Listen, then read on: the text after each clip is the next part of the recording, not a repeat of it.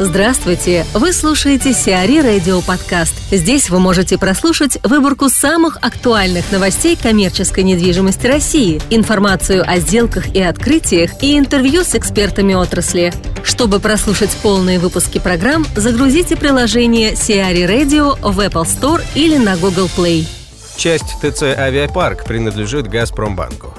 Совладельцем торгового центра «Авиапарк» оказалась структура «Газпромбанка». 100% ТВК «Авиапарк» принадлежит Dark Forest Holding Company, акциями которой владеют «Авиапарк Мол Holdings» 57% и аффилированные с АО «Газпромбанк» GPBI 43%. В сентябре 2014 года доля GPBI снизилась до 30%. Предполагается, что структура «Газпромбанка» получила часть проекта в рамках кредитного соглашения по финансированию строительства ТЦ, на которое было привлечено 560 миллионов долларов заемных средств.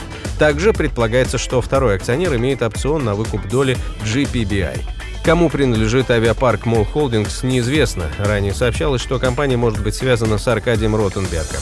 ТЦ «Авиапарк» общей площадью 400 тысяч квадратных метров в настоящий момент заполнен арендаторами примерно на 95%. Его рыночная стоимость оценивается в 1 миллиард долларов. Ранее сообщалось, что половина торгового центра может быть продана. Для поиска покупателя были привлечены специалисты консалтинговой компании JLL. Сделка может позволить основному владельцу авиапарка рассчитаться за должностью перед «Газпромбанком». Александр Томашенко, партнер архитектурной студии AE Architects, рассказывает о проекте Боровицкой площади и архитектурных конкурсах. Александр, расскажите, какова архитектурная концепция Боровицкой площади? Если, так скажем, начать от истоков, то мы, как архитектурное бюро, с нашим моим партнером Иваном Калманком, угу. а, он, кстати, тоже параллельно присутствует, поэтому я думаю, что он будет периодически включаться и дополнять. Это прекрасно. Я... Привет, Иван.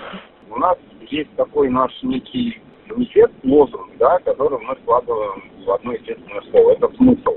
Uh-huh. Для того, чтобы каждая наша идея была подкреплена не просто какими-то такими эфемерными понятиями, как это просто красиво, и нам что, что это вот было бы здорово здесь сделать. Uh-huh. А мы провели большую аналитику этого места, этого района, и а, большое значение придали тому, так скажем, монументу, который там уже состоялся и без нас.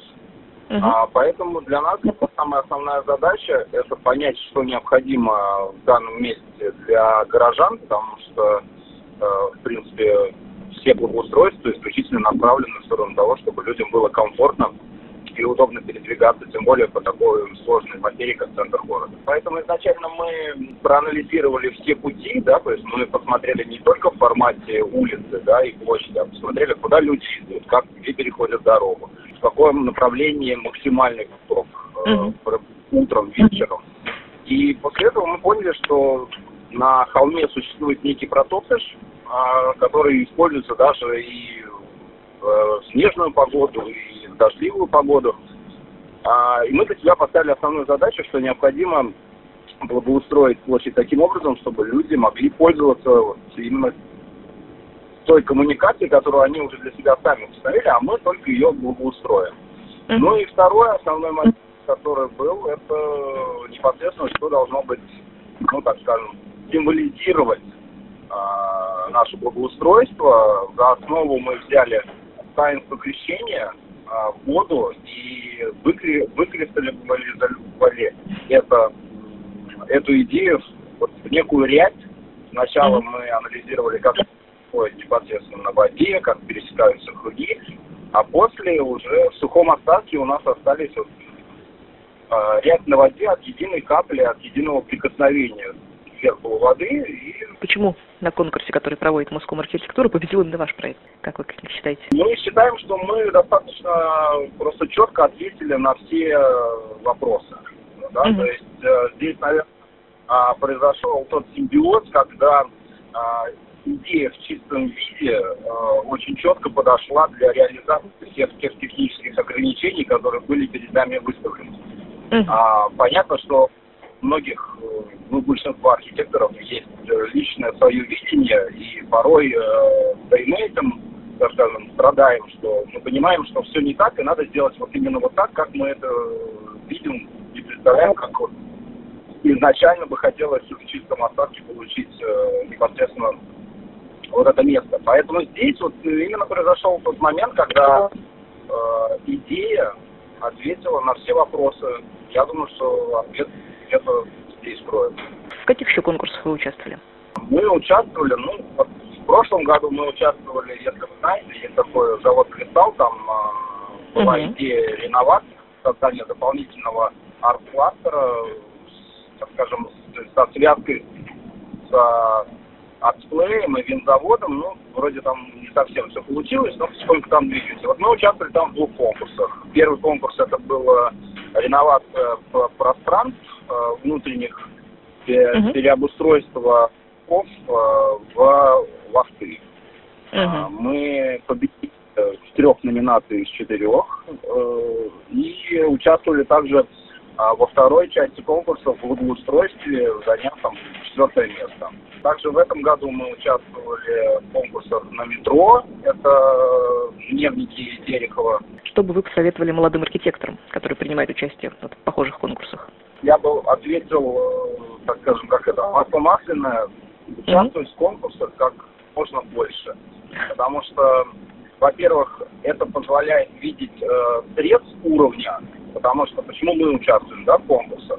Мы понимаем, а, каком, на каком уровне мы находимся, где нам надо а, подтачивать свое мастерство, где нам надо что-то дожать, докрутить, а, потому что, естественно, в конкурсе пытаются участвовать, ну, так скажем, сильные команды, mm-hmm. и э, конкурс позволяет увидеть э, тот уровень, на котором э, все идеи находятся.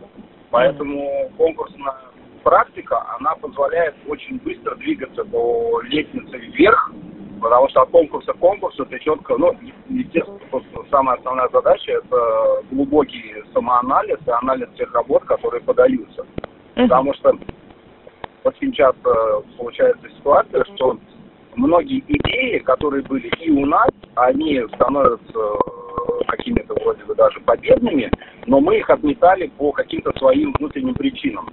И это тоже говорит о том, что вот надо обращать внимание на эти нюансы. И...